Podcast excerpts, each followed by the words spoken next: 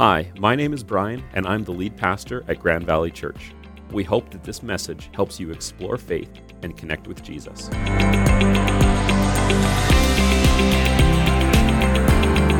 So, today we are continuing a series called Last Instructions, and we're looking at the last week of Jesus' ministry. Now, Easter is the center of the gospel story. Easter is the center of everything that Jesus came to do, that everything that Jesus came to lead and to create and to do.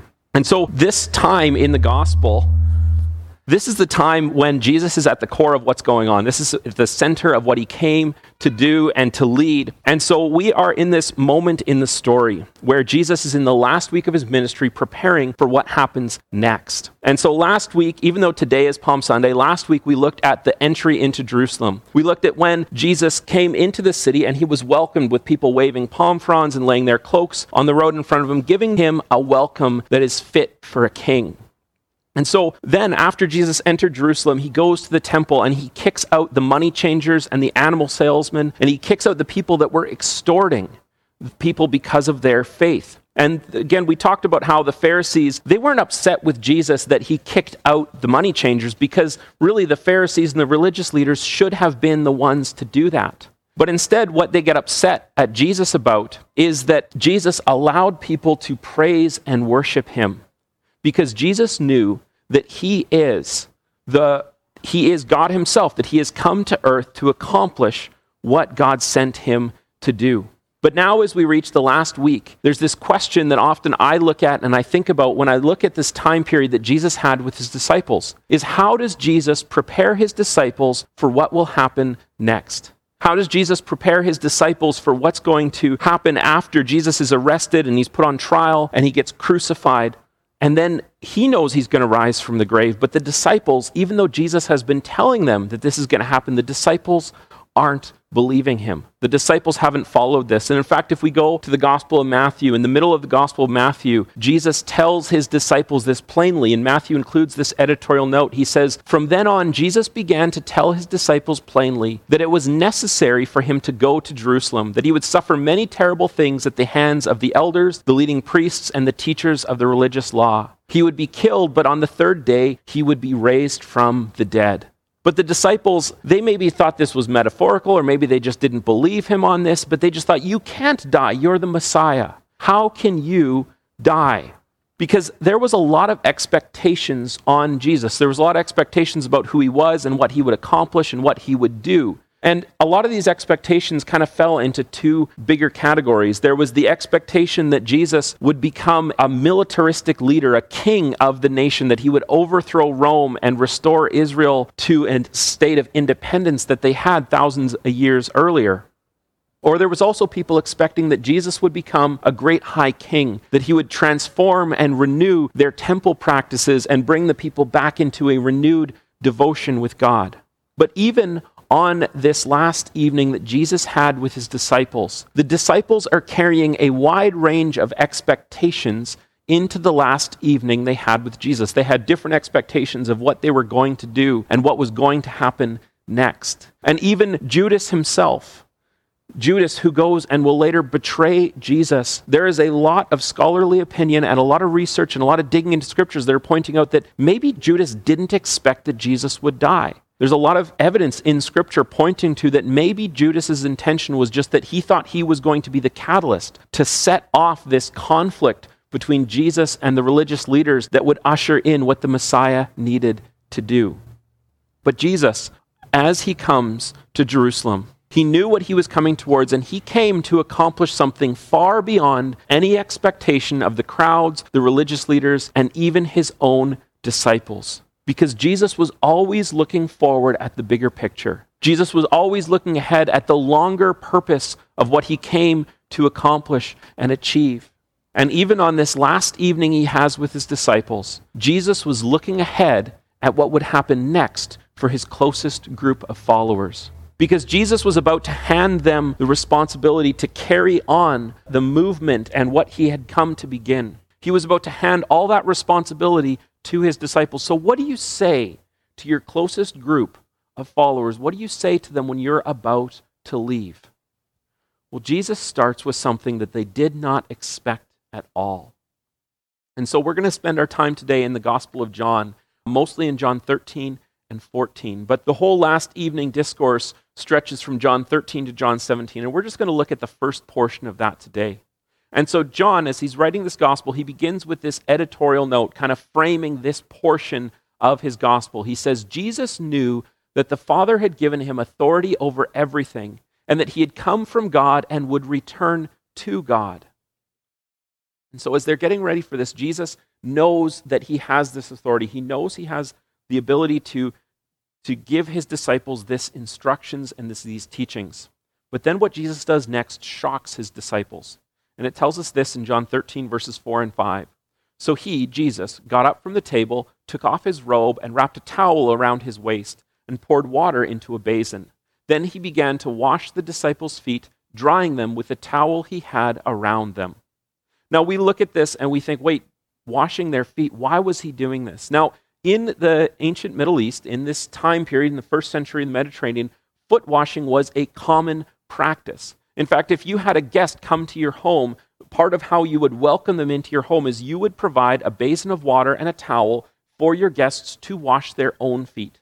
Or maybe if you really wanted to respect and honor them, if they were someone important, you know, maybe a parent or an uncle, or maybe someone well recognized in their community, you might have one of your household servants or whoever was considered the lowest class member of your household, which would have been a woman, would be who would wash that person's feet. But if there was no servant available, your guest would wash their own feet.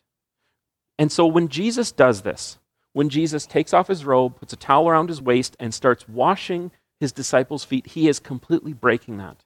Because he is the rabbi, he is the teacher, he is the most important person in the room. And the most important person in the room did not do this under their customs and in their culture.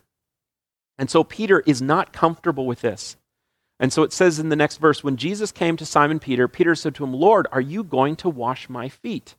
And Jesus just replies to him, You don't understand now what I'm doing, but someday you will. And Peter says, Well, to Jesus, Well, if you're going to wash my feet, well, wash me all over, wash my head and my hands. And Jesus says, No, no, no, that's not necessary. A person who is clean only needs their feet to be washed to be completely clean. And again, he says this, and the disciples don't understand why Jesus has done this, why he has broken their cultural traditions, why he has broken their practices, and then why he refused this request of Peter to say, No, I'm only washing your feet. And so John continues, a couple verses later, he says, After washing their feet, he put on his robe again, and he sat down and asked, Do you understand what I was doing? Do you understand what I did? And this is our cue that Jesus is about to teach them what he just did. He's about to tell them, no, no, this is what's going on here. And Jesus continues. He says, You call me teacher and Lord, and you are right because that's what I am. And since I, your Lord and teacher, have washed your feet, you ought to wash each other's feet. I have given you an example to follow. Do as I have done for you. Now, before you're sitting here and maybe online you're thinking, man, it's good I'm not there because suddenly Brian's going to pull out a whole bunch of basins of water and a whole bunch of towels and make everyone wash each other's feet. We're not doing that. Because Jesus is not talking about literal foot washing. Foot washing is a common practice of that time period. In fact, there is little to no evidence that foot washing was adopted as a practice of the early church. Now, different faith traditions and different time periods, and even some today, will practice foot washing as a ceremonial rite. It happens once or on an occasion or at certain points in the calendar year as a symbolic gesture. You know, we don't wash people's feet as they enter our homes. Now it's spring, it's muddy, you know, we take off, we're Canadians, we take off our shoes when we come inside. That's the proper thing to do. Maybe that's the modern equivalent. But Jesus is not talking about a literal practice of foot washing when he says, I have given you example to follow. Do as I have done for you. Instead, what Jesus is doing in this moment is he is talking about something far bigger than just a practice of washing someone's feet. He's talking about having a posture of service towards one another. And so his instruction was not about the specific practice of foot washing, it was about serving one another from a posture of humility.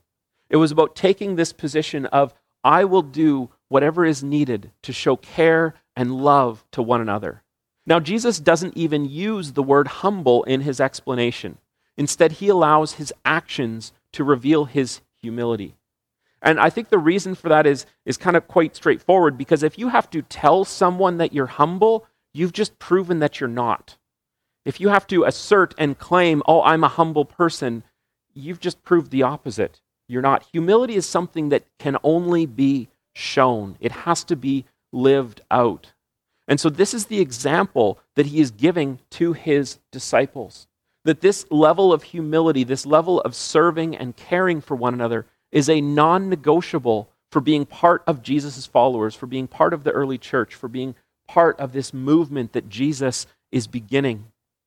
And this leads into the rest of the instructions Jesus gives. He gives this foundation of humility and service as the underlying basis for everything he's about to say next. And so if we jump ahead, Jesus says to his disciples, and he knows that they are feeling a high level of tension. Now, he knows that the attitude in, in Jerusalem has reached a fever pitch, that everyone is upset, everyone is, you know, concerned about what's going to happen about this guy named Jesus of Nazareth, who some people believe he's the Messiah, some people believe he's a false teacher, some people believe he's a prophet. And there's all this tension. And so Jesus wants to reassure his disciples. And so he tells them this He says, Dear children, I will be with you only a little longer. And as I told the Jewish leaders, you will search for me, but you can't come where I am going. He's reaffirming this again. I'm going to leave. You can't follow where I'm going. And so he says this So now I am giving you a new commandment love each other just as I have loved you. You should love each other. Your love for one another will prove to the world that you are my disciples. When Jesus says, I am giving you a new commandment, his disciples, who are, you know, good Jewish boys that have grown up, they understand their law, they understand that the law, the commandments of the law, were not something that was ever to be changed. And so when Jesus again says, I give you a new commandment, he is again breaking all their cultural norms. First, he gets down, he washes their feet, something a rabbi and teacher should never do to his disciples. Then he says, I'm giving you a new commandment. I'm replacing the commandments that you have known since you were a child. He's again breaking down these things that they would have been part of the structure of their religious belief. And Jesus is doing this to say, here's what's important love one another just as I have loved you. And furthermore, this love you have for one another this will be the example to the world that you follow me. Your example to the world will no longer be that you keep the covenant. Your example will no longer be that you follow the law of Moses. Your example to the world is how you love one another. And so the disciples, understandably, are likely reeling a little bit at this because they've heard everything Jesus said up to this point, but Jesus is getting really blunt about this new commandment, new covenant stuff that he's leading them to and talking about. And so Jesus addresses that and he says, Don't let your hearts be troubled. Trust in God and trust also in me. He's trying to calm their fears in this last evening he has with them. And then he gives this teaching that maybe you've likely heard before if you've grown up in the church or have a faith background. One of his disciples asks a question, and Jesus responds this way He says, I am the way, the truth, and the life. No one can come to the Father except through me. If you had really known me, you would know who my Father is. So from now on, you do know him and have seen him. Now, the language is a little complicated in this statement here, but Jesus is telling them, No one can come to the Father except through me. And if you had known me, if you had recognized who I was from the very beginning, you would have seen this from the very beginning. But now, at the end of his three years with his disciples, he's making it as clear and plain as he can to them that if you have seen Jesus, you have seen the Father. And that actually reflects back to something John says at the very beginning of this gospel when he has this prologue, this story he talks about. He says, The fullness of the Father was revealed in him. The fullness of the Father was revealed in Jesus. And so Jesus is drawing them to this new commandment, this new purpose for them. But he doesn't want them to be scared. And so he gives them this reassurance and this promise and this starts the largest portion of teaching in the Gospels that Jesus gives about the Holy Spirit. And it's one of these passages where we see all three persons of the Trinity, Father, Son, and Spirit, active together in one moment. We see this in John 14, verse 15 and 16, where Jesus tells his disciples, If you love me, obey my commandments, and I will ask the Father, and he will give you another advocate who will never leave you. So Jesus is saying, I am going to the Father, and I'm asking the Father to send you the advocate, which is a, a term he uses for the Holy Spirit, who will never leave you.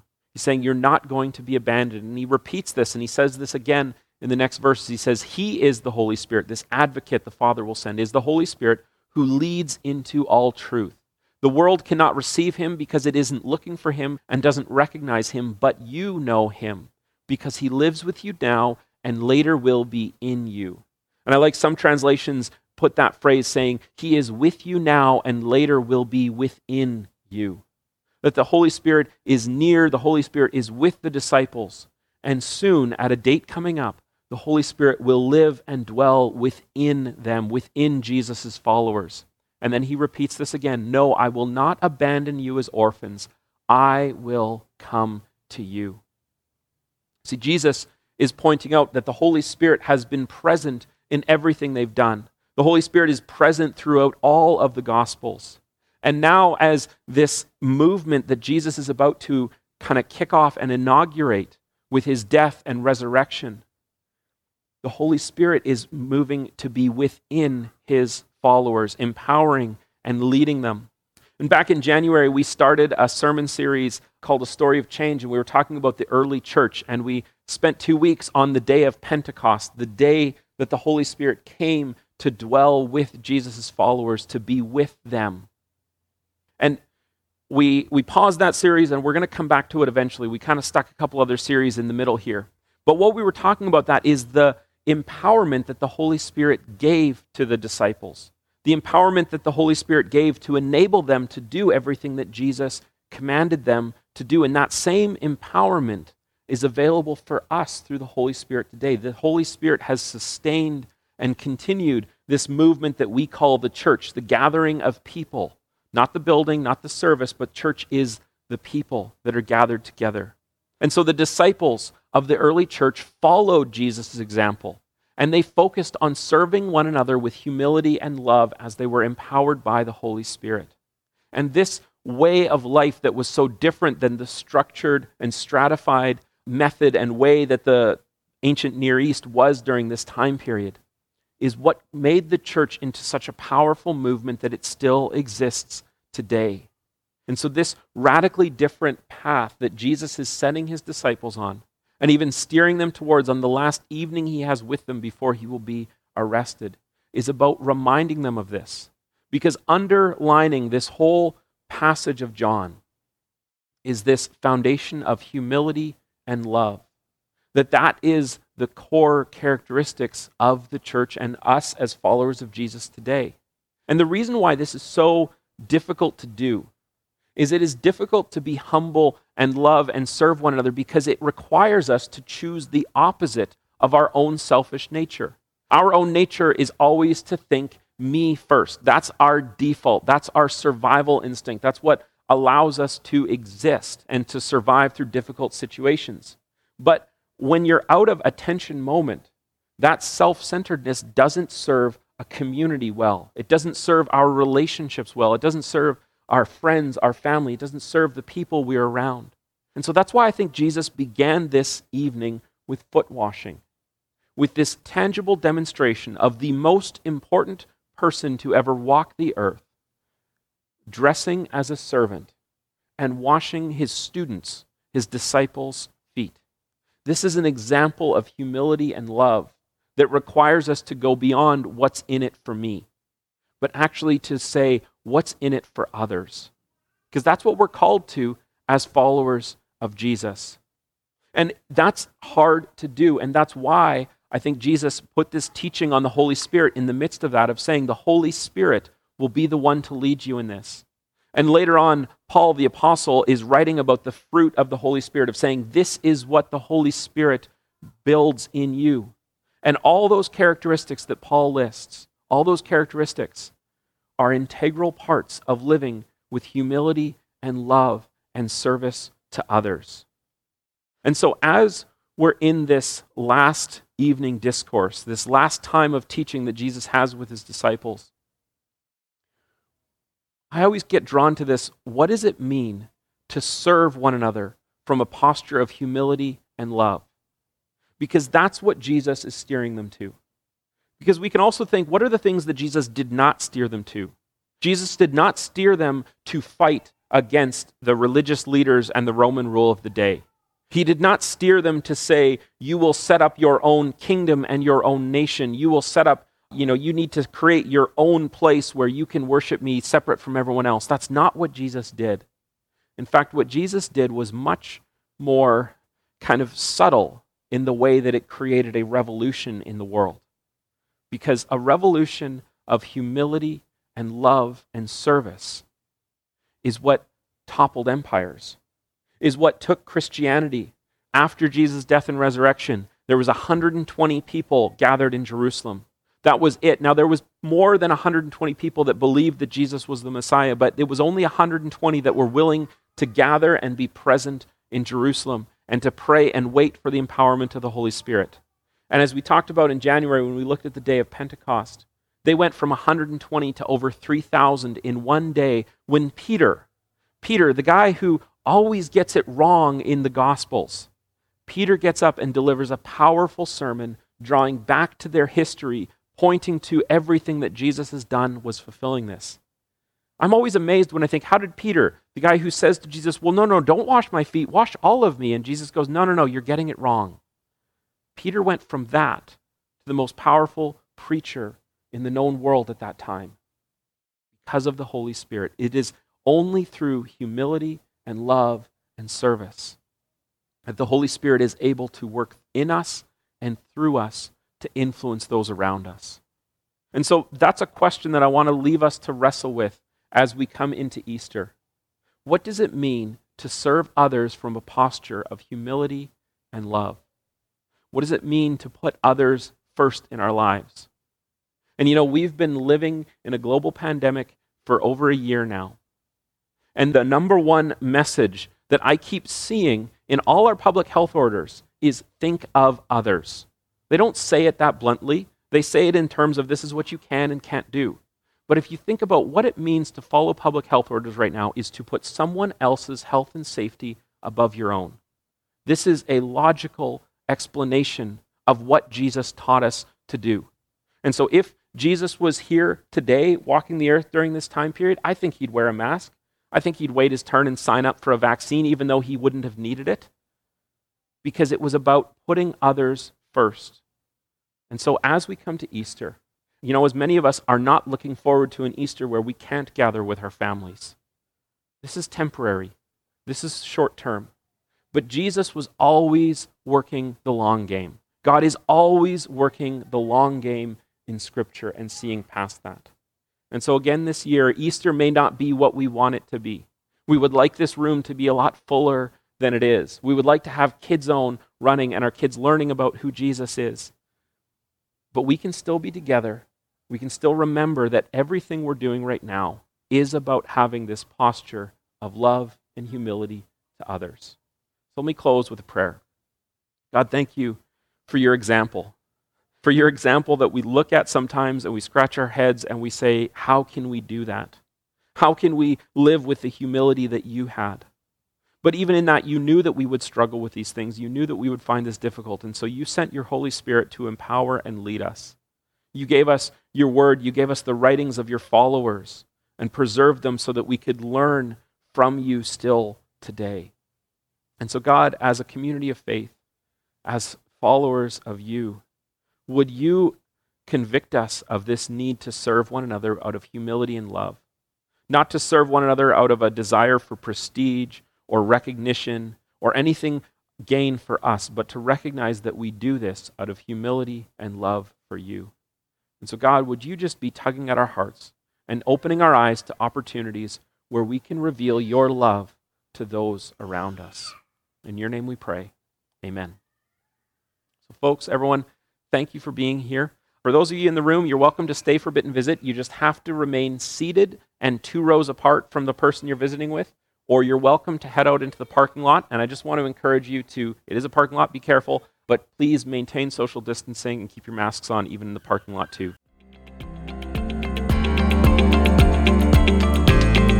Thanks for listening to our podcast. If you know of someone that would benefit from hearing the message you just listened to, would you do us a favor and share this podcast with them? And while you're at it, please consider subscribing to be the first to hear when our podcast is updated. If you want to join in on Sundays, our services are streaming online at 11 a.m. Central. To find out more about our church, go to mygrandvalley.ca and you can also find us on Instagram and Facebook by searching for My Grand Valley. Thanks for listening.